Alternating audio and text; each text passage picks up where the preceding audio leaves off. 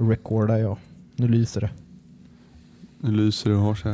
Kör en Ja, simultan men- klappning på tre. Mm. Ett, två, tre. Ja. Du kommer höra i snacket sen. Ja. ja.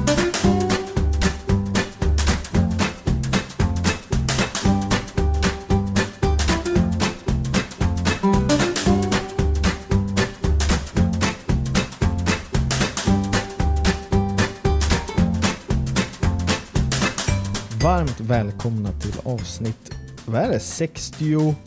Fyra. Stämmer. Ja, 64 av Sjölivet Podcast. Eh, precis som vanligt så är det med mig, Karl Holmertz, och sen har vi Oskar Valheim och Benny Bounsgaard. Hej killar. Hej! Hallå, hallå. Hur, eh, hur mår ni? Ja, det- det är nog en förkylning som går här uppe i Umeå som jag har haft mitt att göra med. Men nu är jag liksom jag har mått bättre varje dag de senaste dagarna så att det känns skönt. Jag vet att eh, jag dog inte den här gången heller. Ingen mans förkylning den här gången. Nej, nej, nej, nej det slapp jag. Benny, du har inte kraschat än eller? Du som har två jobb och fyra barn och sover en timme om natten. Hur, hur mår du? Ja, men jag mår bra. Det är, jag, det är inga problem med mig. Evighetsmaskinen. Nej, nej, för fan, nej, då, nej, men det har, varit, det har varit lite hektiskt. Det har hänt massa grejer runt omkring. Så jag har haft, eh, jag har faktiskt eh, tagit det jäkligt eh, lugnt de senaste två veckorna faktiskt. Mm. Ja, Välförtjänt. Ja, eh, bra. Benny. Mm. Det känns skönt. Jag blir lugn av att höra att du tar det lugnt. Eh, ja. Hörni, så här är det. I helgen så åkte jag till mina föräldrar i Motala. Eh, där också båten ligger. Kommer hem till dem och då är det typ ett 30 meter högt träd som har ramlat över hela deras trädgård. Eh, på grund av vinden då. Och då fick jag lite panik och sa shit, måste åka och kolla till båten. Åkte ner till båten och som vanligt då, Tintin låg fin, fint. Helt perfekt, kolugnt, väl förtöjd. Det var inga problem. Men det var en väldigt, väldigt massa, eh, väldigt många andra båtar som det var kapell som var liksom trasor som bara stod och fladdra. Det var båtar som redan hade tagits upp som hade presenningar på sig som bara stod och fladdra. Det var liksom halvt kaos. En av flytbryggorna hade rört på sig så mycket så den här lilla rampen till flytbryggan hade åkt ner i vattnet så man kom alltså inte på bryggan längre. Och det var lite kaos. Är det någonting ni har märkt av också eller? Ehm, ja, jag hade erbjudande om att segla Åland Sea Race. eh, som skulle gå den här helgen när vi spelar in då. Alltså 22-23 september. Starten skulle gå fredags. Ehm, men jag kunde inte eftersom jag hade tjejen här uppe. Ehm, men det vart inställt. Och sen där blåst ganska bra här uppe men inte så där så att det är liksom inget har gått sönder. Jag tror det är många båtar ute i Sverige runt om nu som eh, man har lite jobb framöver helt enkelt. Framförallt när det gäller kapell och sådana saker. Men det kan även någon, vara någon båt som har ja, lossat. Men vi får hålla tummarna. Eh, om det är någon av er där ute som vill dela med er av någon, någon händelserik helg i de här starka vindarna vi har haft så skicka gärna in en bild till info.jourlivet.se. Mm. Eh, Jag har ju varit och kört mina första alltså, riktiga träningspass kappsegling. Okej. Vart då? Eh, eh, ute i Obbola som är liksom kuststaden utanför Umeå. Eh, Mm. Det var med Matt Hodge, tror jag, en eh, segelmakare från Nor- North Sails. Eh, som bland annat har varit med och seglat på den här La Hydroplé eller vad den heter. Den här franska trimaranen som gjorde 52 knop. Kan vi inte få åka den trimaranen? Vad sa du? Kan vi jo, inte se den till att jag åka men jag tror den är, jag vet inte vart den finns, om den är i Australien eller vart den är. Men, han var med och höll träningarna eh, och segla eh, Express då. Eh, och det var, köra fördäckare. Grymt lärorikt. Jag hade suttit i en Express en gång tidigare och aldrig kört fördäckare. Och då få gå in liksom med, då är det sju båtar som kör stenhårt och varav och det var två eller tre som var topp 10 på SM. Så det var inga, Mm. det var inga dunungar. Men, men hur, hur var det att åka Expressen? För den tycker jag själv har, här, verkar vara en väldigt intressant båt. Och Mm. en relativt schysst pris och sådär. Ja, och bra, i och med att det är många som kappseglar så kommer Ja, det ut segel upp på vagnen. Ja, men precis. Jag fick segla med en båt som heter Team Seaflex som är baserad uppe i Umeå. Och de var Ja. tvåa på SM. Så de är ju fruktansvärt duktiga. Ehm, Men det är eh, trimkänslig men också mycket trimmöjligheter. Ja. Eh, Man ligger och jobbar med focken ganska mycket och, och vart skotpunkten är liksom. Ehm, Så det är kul. Det kan jag förstå. Men ja, de är roliga, väldigt roliga båtar. De är ju hantera. Allt, det är inte så stor, stort grejerna liksom. Som man är van med på Lamorena. Man har ju inte, liksom inte 80 kvadrat är stora, man har 20, 22. Så att man orkar liksom bara dra med en hand och, och sådär. Men det var, det var eh, stökiga vindar så det var lurigt. Men det var, det var riktigt kul alltså. Och när det brallade i så gjorde vi liksom uppåt säkert alltså 9-10 knop med spinnan uppe. Och då gå in liksom mot, mot rundningsmärket full fart. Fyra båtar. Och riva ner spinnan. Och sen upp bara på kryss. Mm. Och, och det är häftigt när det bara liksom smäller till så är det, man ställer man om. Coolt. Så att, eh, jag har filmat lite av det här. Ehm, så nu ska jag Oh. bara lära mig att klippa. Eh, och när jag gjort det så kommer det dyka upp lite material på vår YouTube-kanal. Sjölivet. Bra. Eh, och så kommer jag även försöka jobba in det lite i våra sociala medier så man kommer få lite försmak där.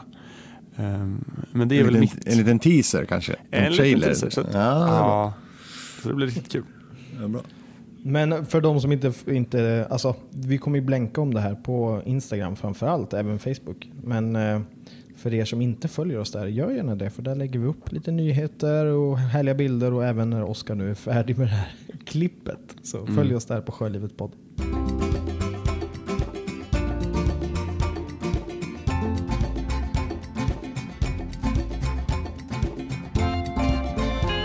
Eh, Mikael Ryking har nu under tre år eh, kappseglat eh, jorden runt egentligen.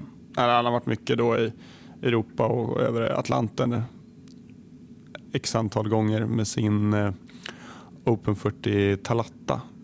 Ehm, och hans stora satsning då har varit med slutmålet eh, Roterum som är en kappsegling som går från Frankrike till eh, Guadeloupe. Och starten går nu i början på november. Jag tror att det är 5 november. Men eh, det som är tråkigt är att hans storsegel har havererat. Så han, eh, för att kunna ställa upp så behöver han ett nytt, nytt storsegel. Och det är ungefär 125 000. Så därför har startats en, eh, en crowdfunding-kampanj för det här. Då. Backa Ryking Racing. Och i dagsläget är de uppe i lite drygt 40 000 kronor. Eh, och det här är ju superkul tycker vi. Jag vet inte om ni har koll på honom?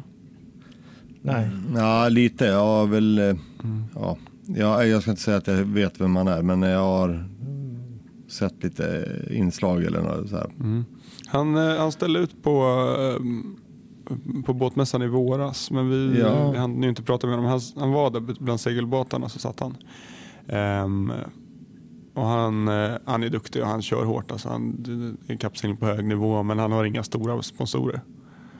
Ehm, så det vore ju superkul om, om man fick ihop det så att han, att han faktiskt fick vara med och segla här. Eller att han kunde, kan ställa upp. Mm. Ehm, eh, om ni vill vara med och stötta honom så finns all information på vår eh, hemsida www.sjölivet.se eller så kan ni gå in på Backa Ryking Racing på Facebook. Ehm, där finns också alla uppgifter och lite mer detaljer. Det är den, via den Facebookgruppen som det är organiserat. Sjölivet Podcast sponsras av Pollyprodukter.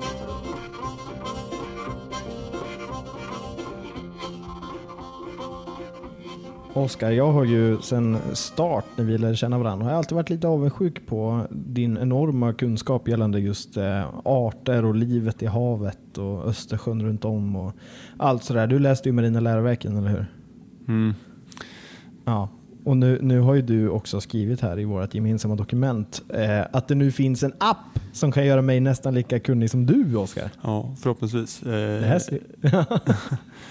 eh, Livet i havet. Det är ju då alltså eh, SU som varit med och utvecklat. Det är Östersjöcentrum. Eh, en app då som eh, enkelt ska, du ska kunna identifiera arter då, eh, och sen läsa på lite om dem. Då. Vilka typer av miljöer de trivs i och hur deras levnadssätt och sådär. Så att, ja, om du är intresserad av till exempel tång, blåstång. Jag vet inte, vad tycker ni om det? Är det spännande? Nah, men jag tänker mer, alltså, jag måste också förtydliga, det här är inte sponsrat. Utan det, det här är Nej, jag tror bara att det- det här är gratis har hittat här nu. Eh, Eh, men men eh, eh, kan man då liksom läsa på om olika fiskarterna och sen lära sig att fiska? För det är inte ja, världens kan du, finns i Östersjön så att, eh, det verkar finnas den på. Är här. det sant?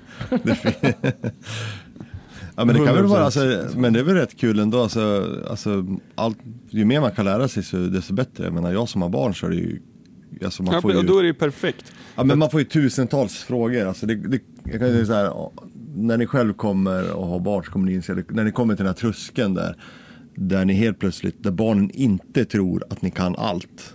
Den är skittråkig, därför fram till dess då är du, du är Stålmannen, du kan allt, du vet allt. Och då är det skitbra att ha sån här grej. Jag har inte provat den appen men jag måste prova den därför man kan få tusentals frågor. heter eh, Livet i havet. Heter den. Ja. Eh, och den finns ju både på eh, App Store om man har en Apple-telefon. Eller Carl, vad heter det om man är Android-användare som du är? Google Play. Google Play Store. Google Play, där kan man också hitta den. Eh, um, så att det rekommenderar vi inför sommarens äventyr. Ja. Peppigt, det är svinlångt kvar till sommaren. Åh herregud. Va? Det Det, alltså vadå? Alltså det är ju inte Eller ens... alltså, höstens äventyr också. Östersjön finns kvar. säsongen är väl inte slut än eller? Lägg av. Nej. Jo, Nej. fy fan, den är ju det. Nu Jo, svor du igen. Då måste jag pipa det där. Ja. Du får lägga in en sån här fartygstut. Ja, jag får göra Jag har tur att jag har sparat allt. Nej, säsongen är inte slut så det finns fullt mycket tid kvar att kunna använda sån här app. Mm. Livet i Ja. Östersjön fortgår. Ja. Jag kollade Instagram senast idag där typ 90% av alla bilder var folk som tog upp sina båtar och hade massa ledsna miner. ja, ja. Men min båt kommer inte åka upp. Så är det bara. Alls, alls. Nej, den kommer ligga i. Mm. Jag sitter i båten, jag sitter just nu i båten och testar systemen. Testar systemen. Det är stora citationstecken på det Benny. Vad gör du? Nej, jag testar systemen, jag är lite upptagen, kan ringa dig sen. Okej. Det där, är, det där är ett knep för att fly hemifrån. Jag testar värmesystemen. De har varit väldigt invecklade. Jag har haft luft i systemen så jag har luftat. Jag har isolerat eh, halva båten. Det är bra. gjort. Ja. Jag har satt eh, små datakylfläktar vid konvektorerna för att optimera eh, kylningen eller värmeöverföringen. Optimerad värmeöverföring. Det är Ja. där system som måste testas. Ja. Det vet jag. Så måste jag testa så mitt internet ombord funkar väl. Så min Mm. AIS funkar väl. Eh, vad måste ta mer? Testa vattnet. Vattenreningssystemet måste testa. Ja. Ja, det är bra grejer. Hur har du tänkt eh, förvara den i vinter? Tänkte du ha bubblor under, i vattnet? Jag vet eller inte. Nej, jag vet inte. Alltså, Antingen låter jag den frysa fast eller så kör jag bubblor. Följ oss gärna på våra sociala medier. På Instagram, Jourlivetpodd och på Facebook, Sjölivet. Fia Fjälldal, tror jag- nu är jag lite osäker på uttalet här, men eh, hon eh, blev femma idag. Eller idag, nu Wow. på, på, på VM. I Ja, det är ju- 2-4 Norlin. Jag vet inte om ni vet vad det är för båtar? Har ingen aning men det är definitivt värt en, eh, ett hurra i alla fall. Tycker jag. Ja, hurra. Det här- Applåd. Det här är mäktigt. Ja. Eh, Det, är jättesmå, de är 2,4 meter långa och ser ut som en, eh, en gammal America's Cup 12. Fast man sitter ner och så styr man med fötterna. Eh, vilket gör att det är en stor eh, inom parasegling. Så eh, inom Paralympics är det här en klass. Coolt. Eh, men det som är nu, det är att som det ser ut nu så blir det ingen, ingen segling då i Paralympics eh, 2024 som går i Paris. Eftersom segelsporten inte uppfyller då IPC-kriterierna. Eh, och det här är jättetråkigt för att om man kollar på det VM som var nu då, i Lake Michigan så var det 101 startande, eh, vilket är ett kår. Då. Så att det, sporten liksom ökar i storlek men ändå, och tidigare haft OS-standard men eh, man har tappat den nu. Då. Det kommer vara mer då i 2020 i Tokyo, skulle det vara. Men, eh, så de, de jobbar World Sailing då. Eh, de ska försöka lösa det här nu då. Så de eh, sitter i möten. Ja men du, jag har en Ja. rättelse där. Jag har en rättelse där. I januari, det vart faktiskt, de vart exkluderade från Paralympics i Tokyo 2020. Jaha. På grund av att man inte mötte upp Men det lyckas man lösa. Eller? Ja, Jaha, för så har jag förstått okej. det. Och, Ja, eh, så att eh, det ska vara med 2020 men att man inte får vara med i Paris. Eh, Som jag har förstått det. Ja, Eh, ja. Och självklart jag har använt mig av en källa. Jag vet inte om den är uppdaterad än. Men det är det jag läst. Vill du se filmer, bilder och läsa mer information om det vi pratar om i podden? Besök oss gärna på www.sjölivet.se. Det har hänt eh, någonting som aldrig har hänt förut och det är att ett eh, containerfartyg har korsat Arktis för första gången någonsin. Eh, och det här är eh, det danska rederiet Maersk, eller hur uttalar man det? Maersk. Maersk. Jag säger Maersk. Ja, Maersk. Eh, det har i alla fall för första gången då fraktat gods över den så kallade Northern Sea Route i Arktis. Eh, och det här har blivit möjligt då. De har gjort det här med hjälp av eh, ja, att isarna runt Arktis att de smälter just väldigt mycket snabbare. Eh, och de har haft hjälp av eh, av en rysk atomdriven isbrytare eh, som sällskap då på resan. Eh, och de lämnade en rysk stad som heter, jag vet inte hur jag ska säga det här, Vladivostok. Vladivostok lämnade de den 23 augusti. Eh, och sen så har de ju då eh, tagit sig över eller så, och förväntas vara framme i Sankt Petersburg eh, en månad senare. Så det är ju inte, ja vad är det för datum idag? 23 Jag vet Det är inte. den Det är 23. när som helst. Ja, men så de förväntar sig vara framme precis när som helst. Men vet du var det där Vladivostok ligger då? Inte en aning. Okej, det På ligger... andra sidan Arktis antar jag. Ja, det ligger, ja, men det ligger faktiskt eh, norr om Nordkorea. Ja, det kan nog stämma. Gör det. Så de har, de, har, de har gått jäkligt långt. Alltså, snacka om att tjäna tid om man Mm. klarar att gå runt. Precis, det är det positiva. M- Ja, Men och fartyget, så, eh, det är ju här egentligen då att det har kunnat ske. Det är ju som du sa Karl, att isarna har smält undan. Och det är, sam- det är det här då som eh, Glenn och Sören ville belysa med deras row around Svalbard. Det är samma grej som har gjort att de har kunnat ro runt det. Mm. Och Mm. om eh, en olycka sker i de här vattnen så är det ju det är väldigt känsliga biotoper och eh, miljöer. Då. Så att mm, man är också väldigt orolig för att öppna upp för kommersiell trafik här uppe kring Nordpolen. mm. Ja, nej, det är nog inte så jäkla Nej, nice. det är svårt. Men eh, ja, vi får se hur det fortgår det här.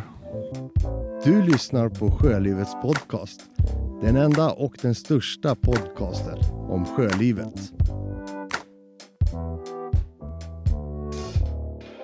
Benny, du nämnde ju förut där att du, eh, du kommer inte ta upp din båt i år. Men eh, för sådana som mig då, som om två veckor ska ta upp pärlan, eh, årets dystraste dag. Vad, det, jag vet att det är många som håller på där ute och, och antingen har börjat eller redan tagit upp eller som ska ta upp sin båt. Vad, hur gör man? Vad är det man behöver liksom tänka på? Vi har ju några punkter vi kan gå igenom. Ja. Nej, först och främst så tar man inte upp. Det är, det är det första tipset. Det är fel. Ja, det är fel. Och ska man då ändå ta upp den så kan man göra det ungefär i december när isen kommer ungefär. Eller januari, beroende på. Bor man uppe i Umeå så kanske man ska göra det i maj för att isen kanske kommer då. Men det är för kallt att täcka då. Det, Va? det gör man inte. Nej, man har väl värme. Men hur som helst, ja, men det- man får väl alltså börja med om man Om man har båten såklart. Om man har en segelbåt.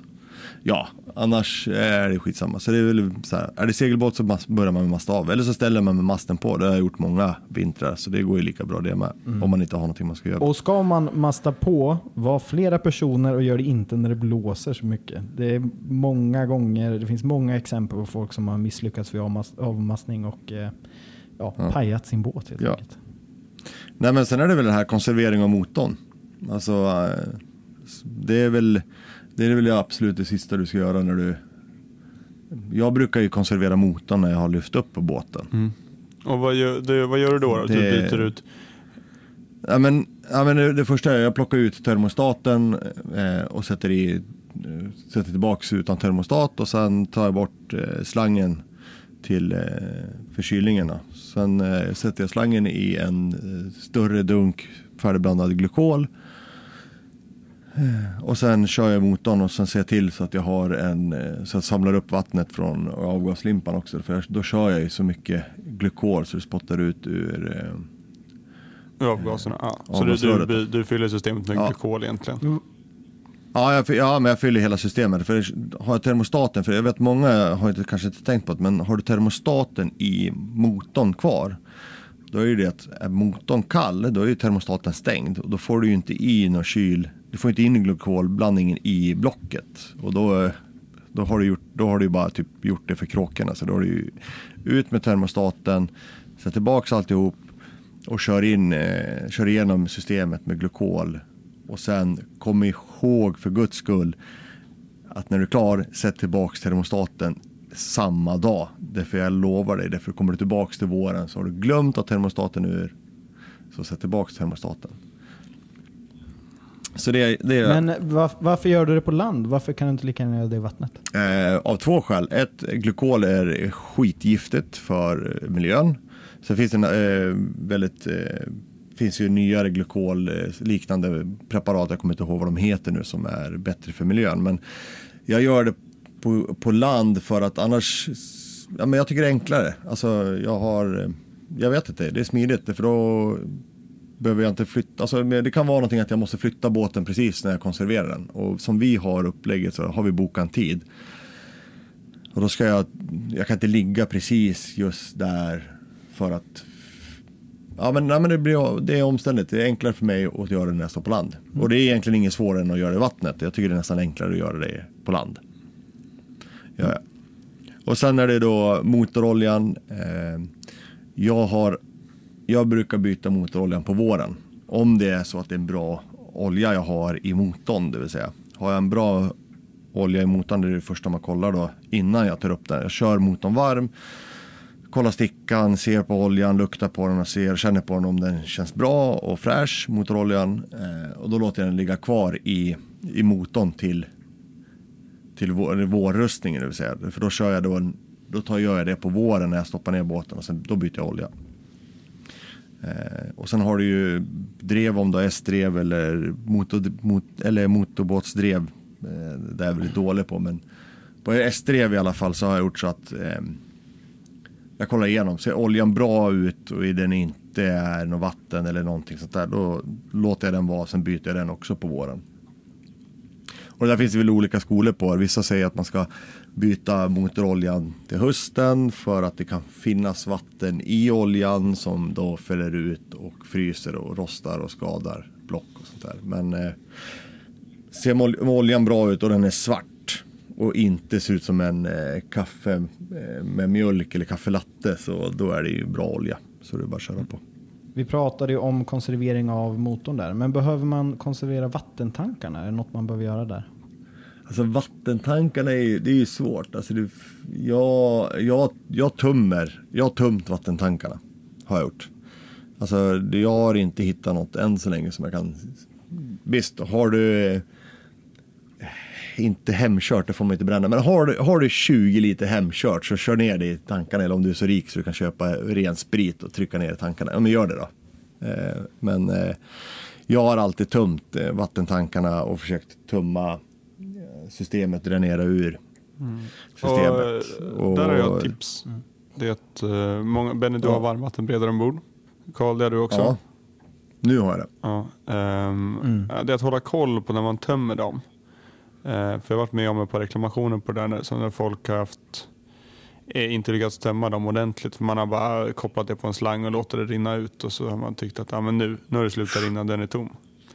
Ehm, och då står det vatten kvar så får du frostsprängning. Utan man ska mäta upp Mm. och kolla så man får ut allt vatten ur den där. Ehm, för det kan ha kommit med någonting i systemet, eller det kan ha gått en flaga eller något som sätter, ut, sätter för inloppet, eller utloppet ur den. Då. Ehm, och de är Precis. inte gratis de där och de sitter oftast riktigt, riktigt eh, trångt till i båten. De är tråkiga att byta. Ja, nej, men det, det håller jag med om. Alltså, varmvattenberedare, nu är det första året jag har varmvattenberedare. Woho! Så, men nu ska jag ha min i vattnet så jag kommer ju ändå ha sys- systemet igång. Så. Men eh, definitivt. Ska hur gör du med genomföringarna då under vintern? Sorry. Eh, jag vet inte, jag har fått olika tips. Alltså jag har ett vattenburet värmesystem så jag har faktiskt värmeslang, alltså systemet går eh, precis förbi eh, vissa genomföringar. Eh, Så jag, jag vet faktiskt inte. Vissa säger att man ska passa det. eh, Vissa säger att så länge du har, alltså jag kommer ju ändå ha 20 grader plus i båten. Så jag hoppas att Ja, jag inte inget. behöver göra någonting åt det. Utan eh, det enda jag kommer göra. För vissa häller ju glykol Ja, nej men jag kommer ju använda båten som, som vanligt. Så det enda jag kommer göra det är väl bara för extra garanti. Det är att sätta en, en frostvakt i motorrummet. För det är så jäkla stort. Så bara så inte någonting, om någonting skulle hända så inte den blir för kallt. Hur eh, gör man med batterierna då? De ska man se till att de är fulladdade. Eh, har man solceller, eh, då kan det vara så att man läm- lämnar en solcell så den får lite sol då och då. då. För man har ju inte så mycket som förbrukar ström under, under vintern. Även om det inte är så många soltimmar så borde man kunna hålla, det, hålla dem hyggligt laddade. Så kan man åka ut och kolla någon gång och mäta och se så att man håller hygglig spänning. För det är batterier som står med låg spänning, alltså under 12,2, 12,3. De, eh, då sliter man på dem och speciellt när det blir kallt. Så att man vill ha 12,7, 12,8 kanske uppåt 13 volt i dem. Det är inte så att man ska plocka ur dem och ta hem dem och ställa dem i värme? Alltså det kan du också göra men eh, i vissa båtar så har man en ganska stor batteribank och det kan vara man vill ha några grejer som är igång i båten kanske. Men alltså, om, ja, Eller man vill ha förlåt. ja, Nej, jag tänkte säga. Jag, jag har kört, all, jag har alltid haft batterierna i. Därför har jag alltid haft solceller på. Och alltså den, den sista dagen innan upptagningen så har man ju puttrat lite. Alltså man åker ju någonstans till uppställningsplatsen. I alla fall vi gör upptagningen. Men menar, då är det som, precis som du säger. Bara se till att batterierna är fulladdade när, när de går upp. Alltså när du tar upp båten. Om inte så se till att ladda dem när den står uppe över natten eller två dagar eller någonting sånt där med lite kräm. Och har du solcell, jag menar, jag har alltid haft alltså, totalt fulladdade batterier varje gång jag har tagit ner båten. Och då har jag bara haft solcell som har legat eh, under eh, pressändning. Dock en vit genomskinlig pressändning. Men... Och det, det, har varit, det har funkat jättebra. Och det är suveränt att kunna ha batterierna kvar i båten. För jag menar, du kommer ju alltid, man åker väl alltid till båten och klappar på den, tänder upp, tittar så att allting ser fräscht och bra ut. Eller så här har man väl något litet projekt och det är ju skitsmidigt att ha radio eller lampa eller någonting sånt där. Så, så länge batterierna är fräscha och, och det är bra batterier så då kan man lika gärna hålla dem kvar i båten. Men är man osäker då ska man definitivt, eller mindre båtar man inte har solceller eller någonting sånt där, men då kan man ju lika gärna ta hem dem och underhållsladda dem. Och hemma då är det bara att ställa det frostfritt. Och, och koppla på laddaren Precis. varannan månad. Eh, Men sen ett stort eh, problem på båtar det är fukt och det kommer du ha Benny nu när om du ska ha varmt och gött i båten när det blir kallt utanför. Då kommer det bli kondens där inne. Ja. Mm. Vad, dyner och så? Det är svårt. Ja men alltså, ja precis. Ja, men alltså jag, som sagt, jag kommer ju använda båten som vanligt. Alltså brukar den, använder den, bor i den och, och sånt där. Så det är, så, så där kommer jag nog ha, jag kommer ha en, jag kommer ha en i. Eh, som går på 230 volt. Men ha, alltså det, det, är ett annat, det är ett annat sätt när man brukar den. Men annars när jag har tagit upp båten och alltså ställt den på, på landbacken som, som Karl nu gnäller om att han ska göra. Då, då har jag faktiskt gjort så här, folk köper den här, vad heter den, torrbollen. Vad är det, någon plasthink med något, med, alltså, ursäkta nu men är folk knäppa i huvudet som har båt och köper sånt där skit? Går folk på att köpa en, ett stycke plasthink med, Med lite salt för 300 spänn eller vad Ja, kostar? så är det fill också. Du, alltså, ja, men alltså, det är ju idioti. Och då kan jag säga så här. Jag har i, i flera års tid så åkt till eh, H&M, det finns andra butiker också, men nylonstrumpor till kvinnor. Eh, så klipper jag av eh, typ upp till knäna eller någonting sånt där. Och sen åker jag till eh, Lantmännen eller någon annanstans och köper vägsalt för 100 spänn, 20 kilo.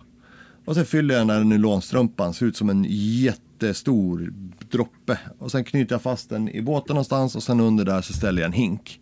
Så hänger jag upp tre sådana eh, nylonstrumpor med, med salt. Sen kan jag lova dig, det finns ingen fukt i den där båten. Dynorna tar jag hem för att jag tycker det är fräscht oavsett. Men det jag lovar, det finns ingen fukt i den där båten. Så de här torrbollarna, det är de... Idioti. Ja, det är ju... Men Ja. eh, Benny, Anton, du kan ju lägga det bara typ i ett durkslag. Det behöver inte vara inneslutet sådär. Nej, jag vet. Ja, men det vet jag också. Du kan lägga den i durkslag. Men eh, jag, jag tyckte det var lite snyggt med en, så här, på, en hängande Ja, det är ju något nylonstrumpa. med hängande nylonstrumpor ändå som... Eh, det finns Ja, inte en det- människa som tackar nej till det. Det låter sjukt när Ja. när jag mig själv säger det. Ja. Ja, men eh, durkslag funkar också bra. Men eh, som sagt, konceptet köp aldrig torrboll. Tips från coachen. Köp mina nylonstrumpor. Ja, köp mina Mm. nylonstrumpor. Men då Benny, eh, kommer du ha båten täckt i vinter eller kommer den vara öppen? Ska man ha någon presenning? Nej, jag ska, jag kom, nej, jag ska täcka Mm. den. Eh, jag håller faktiskt, jag höll på igår och jag har hållit på lite idag och luskat lite. Blir det något, rörsystem, är- alltså något, eh, typ rörsystem eller, och som med presenningar över eller ska du köra sån här krympplast eller? Ja, nej men alltså jag har tittat på båda, båda systemen. Eh, rörsystem eller med vanlig pressändning och klippa. Jag, jag har ju masterna på.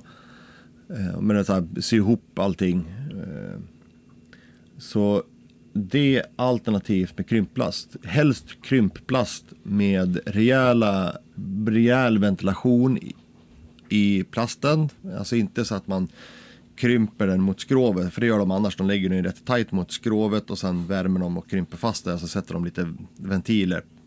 Så här, jag, jag har tänkt att sätta distanser ut så jag har i alla fall 5 centimeter ut från skrovsidorna så ska jag ha luftspalt så jag får frisk luft in underifrån.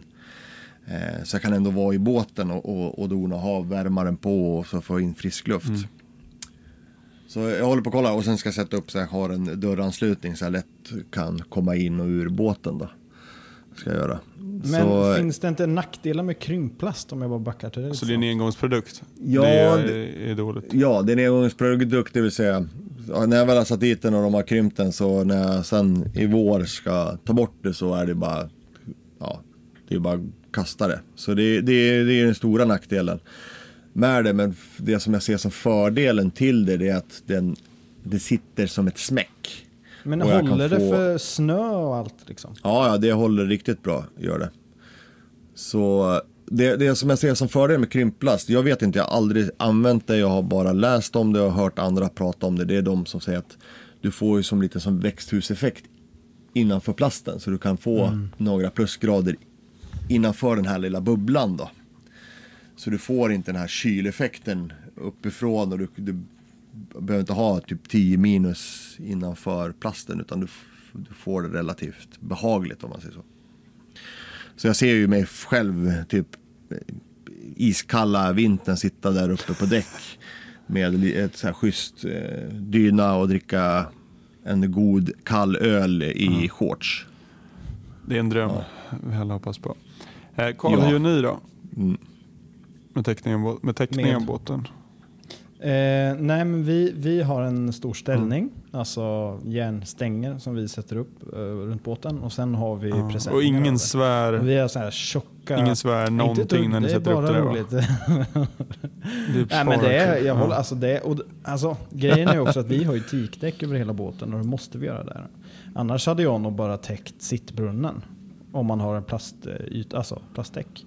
Men jag vet inte, jag är inte kunnig på, alltså jag vet inte om det är nackdelar med det att ha snö och is på plasten heller. Så att, eh, Det är att det blir, alltså man har mycket sotpartiklar också i luften så båtarna blir smutsiga av att stå Mm. ute. Eh, Vilket de blir men räcker runt, det då om, om, eh, man, om och man in- inte har som oss då, om man inte har teakdäck på hela båten, om man bara har liksom sittbrunnen. Kan, räcker det att täcka sittbrunnen? Eller är det någon nackdel att ha det på? Ja, egentligen ja. Nej, det är ju det är fördel att täcka hela båten. Just för att det faller ner mycket skit också från Mm. eh, sot och så partiklar. Ehm, men sen är det också så är det bra att skydda mot snön liksom, så att det inte bygger upp massa snö på utan har en, en täckställning som är Ja men då, ju, då försvinner ju snön och så har du Men- inte, blir inte båten svintung. Men räcker det inte då att bara täcka sittbrunnen så har man någon liten värmekälla i båten som gör att det smälter sakta men säkert? Ja men då har ju du, alltså på fördäck, det samlas ju snö där också. Ja, men man värmer upp inifrån hela båten. Ja, då smälter det där inne ner och fryser någonstans. Ja, men det... Det, det värsta, precis, det värsta- är att om, om, vattnet smälter eller det är en sån här varm ljummen dag här precis i början av vintern, i slutet och sen får du en sån här riktig smällkall vinter, alltså natt.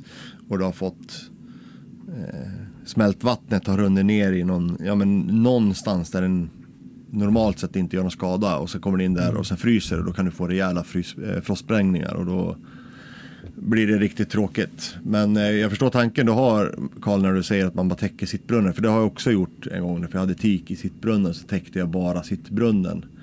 Eh, och lät eh, fördäcket vara var, var helt exponerat. Visst det funkar ju men det, det är precis som man ska säga. Det blir skitigt och det kändes inte bra heller att veta att här ligger en massa kan krypa in vatten någonstans och frostspränga. Men visst, allting går ju. Det beror bara hur noga man är mot sitt, sin kära båt. Och sen eh, så att, eh, jag vet inte hur det är för er men jag tycker att det är alltid någonting som går sönder eller det är någonting som man vill förbättra också. Och många, man, det, är ju, det är ju vanligt att lägga upp båten på land och sen är det bara så skiter man i den där och sen kommer våren. Och då ska man Ja men då tänker då man lägger upp Skiter båten i och den så, där? ja, men jag har kollat till den nu men nu vill jag bara strunta i det. Man är rätt less kanske. Ehm, och för att sen då, vad heter det, våren stressa och så blir det inte så där bra som man egentligen hade tänkt att göra den där äh, reparationen eller förbättringen. Att det visar sig att det är kanske en kall vår så det går inte att måla så Man bra. skjuter gärna upp det till våren och sen när våren väl kommer så vill man bara i och då skiter man lite i det där som man ville fixa. Ja, eller man har liksom inte tid. Så att, eh, det brukar vara ett bra tips att ja, påbörja lite grejer. Jag vet vissa som eh, eh, vaxar och polerar på hösten eh, för att få Mm. det gjort då. Och då skyddar yx- ytterligare då mot, eh, mot den skiten liksom som är i luften. Men man, behöver man fortfarande göra det på våren ändå då eller? Nej, det kan räcka att du tvättar och så kan du bara gå över det lättare en gång. Och sen eh, ja, kanske gått på grund lite grann, touchat. Något block som har gått. Så vad, förs- vad försöker du säga? Att vi, vi och så. gör det direkt? Ja men det är, men eh, det är inte alltid, det är, det är som, Be- gör som Benny, ta hand om båten året runt. Alla vill vara som Benny. Ja, det är bättre. Om man inte har träbåt, då ska man låta båten Ja, stå alltså, och torka ur innan man börjar göra saker med den. För det är bara, eh, det krymper och Mm. man måste få krympa ner då. Jag håller med dig, alltså jag brukar göra, jag brukar göra vissa, eh, om man säger, jag brukar dela upp så här, jag gör dem mer, jag gör mycket förberedande på, på hösten. Gör jag. Alltså när, precis när man har tagit upp båten som jag kan. Och behöver jag vara i båten, därför behåller jag batterierna i båten också. För då kan jag kanske ha värmaren igång eller så finns det eluttagen är fortfarande igång. Från, hos oss stänger de av dem. Eh, alltså de är bara på vissa tillfällen så kan man pyssla lite vad det nu ska vara om det trä ska lackas eller så här. Då kan man se till att man tar med allting eller slipar det och sånt där. Så, så har man allting förberett. Och sen mot våren så kan man ju, då kan man ju kanske göra en, en dag kan man åka ner till båten så kan man pyssla lite med under en dag. Så sprider man ut det där över hela tråksäsongen när båten är uppe på land. Där har vi några tips att tänka på inför upptagning av eh, båten.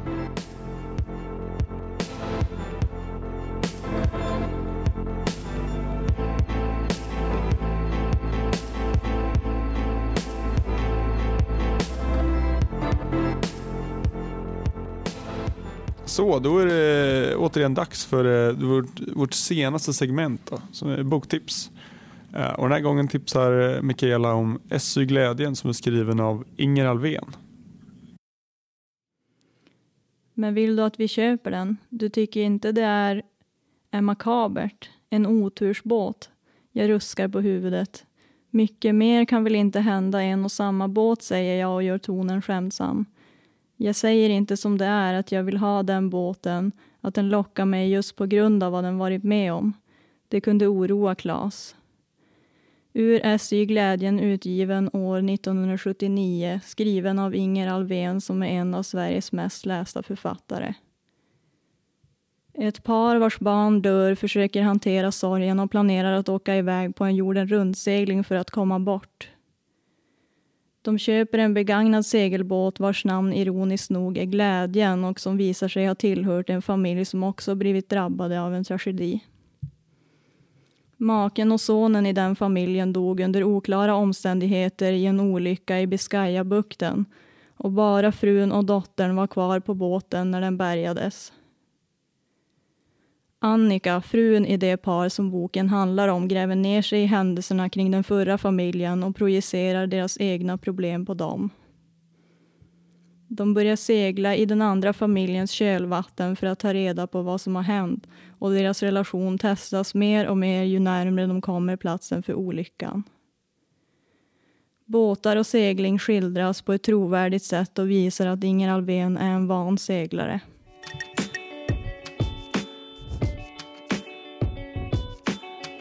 Vill du komma i kontakt med oss på Sjölivet Podcast? Mejla då till info jourlivet.se. Jag har tidigare pratat om eh, Bavaria, att det kanske inte går så bra för dem, eller det går till och med jättedåligt. Um, och det var i april då, som de amerikanska investerarna Oaktree and Capital, de drog tillbaka sitt, eh, sitt kapital ur verksamheten. Och det gjorde att det blev tufft då. Och utan det kapitalet då kunde ju fabriken inte betala sina skulder eller löner egentligen till de 600 anställda. Men det kom inte statligt stöd då, som gjorde att ja, de kunde fortsätta produktionen då, under tre månader. Ja, och nu, drar, nu ska produktionen igång då igen efter semestern och det finns inga pengar. Och då finns det lite olika alternativ för vad som kan hända. Benny, har du koll eller? Nej men det som sägs är väl att det finns väl, eh, det är väl olika förhandlingar man gör med olika investerare. Ehm, och man diskuterar, det nämns väl att Hanse, konkurrenten, kan vara intresserade och samma sak som eh, de franska Beneteau kanske skulle vara, vara någonting som kan förhandla upp eller köpa upp eller investera i då Bavaria-konceptet. Men eh, som sagt, vem vet, vi får väl se. Men eh, oavsett vad så är det ju otroligt intressant att, att följa det här och se. Jag menar, vem hade anat att Bavaria skulle eventuellt gå i graven? Nej, det verkligen trodde inte jag i alla fall. Så vi får väl se. Det, här kommer ju säkert vara en följetong ja, fram till vår, måste det ju vara. Om ingenting drastiskt händer. Så vi, vi har väl anledning att återkomma i ärendet.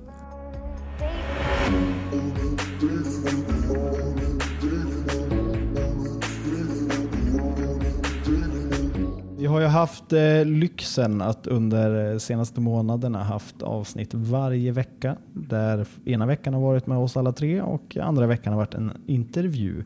Och Det finns ju inte oändligt antal intervjuer utan Benny du har gjort ett helt fantastiskt jobb. Men eh, de börjar sina och vi behöver bygga upp eh, flera intervjuer, samla på oss några inför nästa säsong. Så det här innebär att eh, nästa vecka kommer alltså inget avsnitt utan nu får vi vänta två hela veckor till nästa avsnitt. Ehm, och ja, Ja. så är det tyvärr. Men eh, That's life. Så att eh, säsongen, jag vet att du inte vill erkänna det Benny, men säsongen närmar sig sitt slut. Ja, men alltså det Vissa blir... kommer hålla kvar. det är ju skittråkigt för det, det har ju varit så här, det har, blivit, det har ju blivit något så här kärt barn, alltså själv, för det här gör ju vi tre tillsammans, men de här intervjuerna har jag gjort helt själv.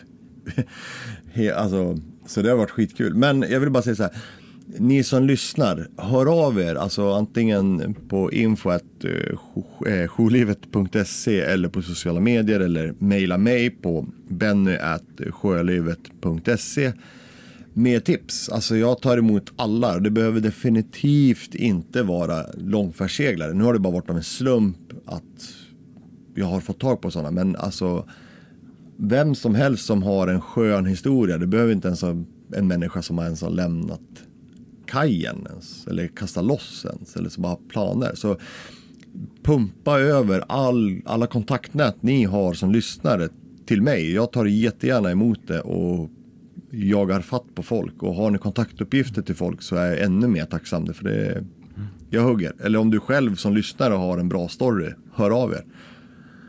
Så ser vi Och det till spelar ingen roll om det är en tre minuters eh, intervju eller en historia. nej, nej. Eller om det är en timma eller mer. Det spelar absolut ingen roll. Nej, det kan vara 17 som helst. Så, men jag ska försöka i alla fall hitta, jag har ett litet så här, försöka hitta ett bra vintertema inom det här sjölivsgrejen. Så det, det kanske dyker upp ett så här lite bonusavsnitt någon gång, men vi får se. Och jag har, eh, jag, jag har en intervju som eh, vi kommer uppskatta. Men den kommer inte komma nästa vecka, men den kommer kanske därefter. Så att, eh, Mm. ja, vi håller ut.